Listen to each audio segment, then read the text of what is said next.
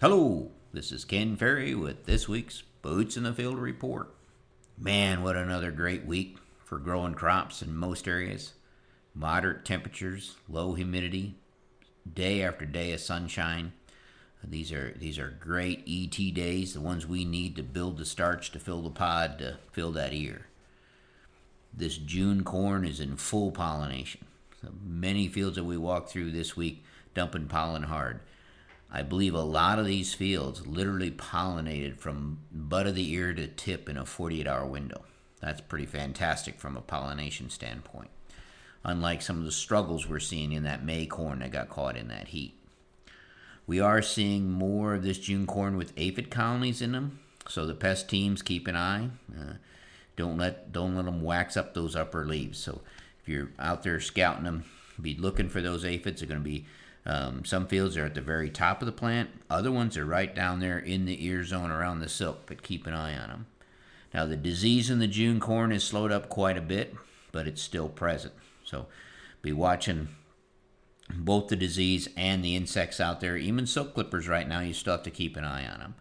The Physoderm brown spot is extremely hot in some of these June fields, and it's already deteriorating some of the nodes and, and that's going to make that corn want to snap at that black node when you push on it.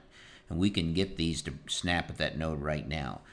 So the pest teams keep an eye on this uh, when you're making your harvest schedules. So some of this corn will act like green snap. It'll snap at that node and hit the ground, even though the plant looks healthy and the ear looks healthy.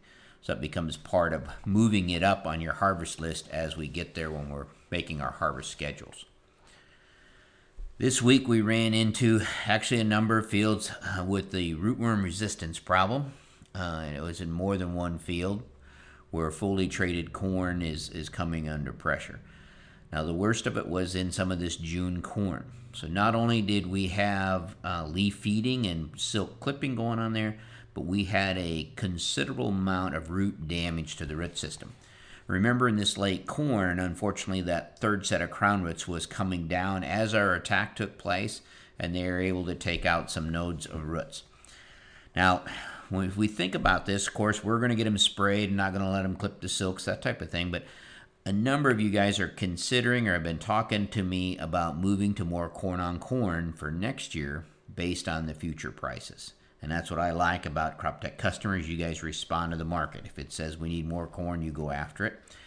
But think about this. Your pest teams are out there. Be looking hard at these fields you're thinking about going to corn on, corn on, and see what kind of damage you have in your root system. So let's do some root washes and see if you're out in one of these fields like we were today with beetle flying around and pretty good damage on traited corn. These are resistant beetle.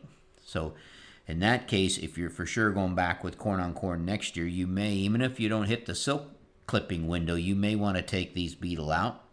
Uh, try to knock that pressure down on your traits for next year. And then, of course, you're going to have to add insecticide and swap up those traits if you can uh, in that field for next year. But don't don't miss your opportunity to diagnose whether or not your traits are holding uh, if you're thinking seriously about moving to more corn. Remember, the beetle aren't going to move out into the bean fields until the corn deteriorates. So I expect most of the rootworm pressure we're going to have next year will come in the June corn because the June corn will be the greenest corn in town uh, when the last flush of uh, rootworm beetles start to lay their eggs. I don't expect to see the movement to the soybean field that we would in a normal year. So if you're thinking corn on corn in a June planted field for next year, uh, pay attention to that. The pressure is probably going to be there. We're still picking up uh, some aphids in the beans, so keep an eye on them. It's moderate right now. I have not seen any spider mites. We've been looking for them. But if these dry areas uh, continue to hold like they are, I do expect we'll probably be starting to see some next week. So this is a good time to quit mowing road ditches uh, along your bean fields, quit mowing waterways you know, you can be creative. Maybe make up some signs and say roadsides for spider mites and put them out there so the landlord wonders why you're not mowing the ditch. You'll you'll have some uh, proof out there that you're trying to manage that crop. But be careful with what we're doing with the mowers at this point um, because I do expect to see uh, the spider mites to click up. We were out doing yield checks uh, in the corn this week we swung as low as 160 bushel, but we had uh, one field at 290 and another one rang the bell at 315 bushel. So that was pretty exciting. Now that's two fields. Most of the fields, most of the fields we're into are in the 170 to 220 range. Uh, and I know for some of you guys that's kind of disappointing based on your yield goals, but man, guys, at 170 to 220, we're still in the game. So we have to uh, make sure that we watch this thing all the way through. April, May corn is moving into that window where actually the water needs are starting to drop. It's the June corn that still needs that two inches a week and to get us all the way through the milk so we get stable on those kernels, we don't pop them off. Hopefully, your roots are deep, especially in the areas where it's not wanting to rain.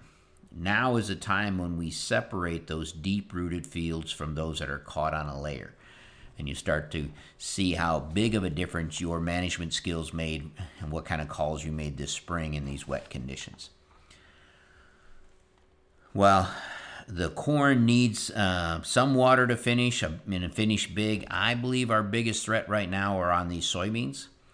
Uh, the May beans are at that R5 stage. They need rain to get bean size.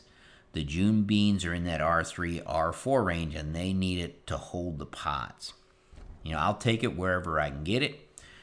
But if you're going to go out there and do a rain dance, start with the bean fields first. Um, we need some August rain to salvage this crop.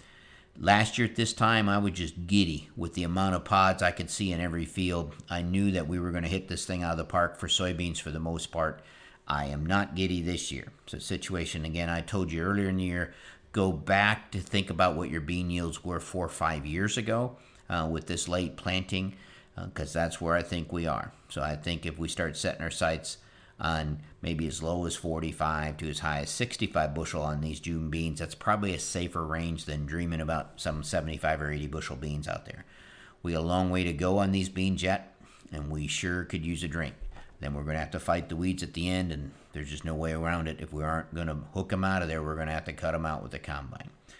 But all in all, all we need is a couple more good rains, and we've positioned ourselves in pretty good shape. So hopefully, we'll see that this week. To stay up to date, Check out our website at croptechinc.com and subscribe to our podcast, Boots in the Field Report. Keep her safe, keep her moving.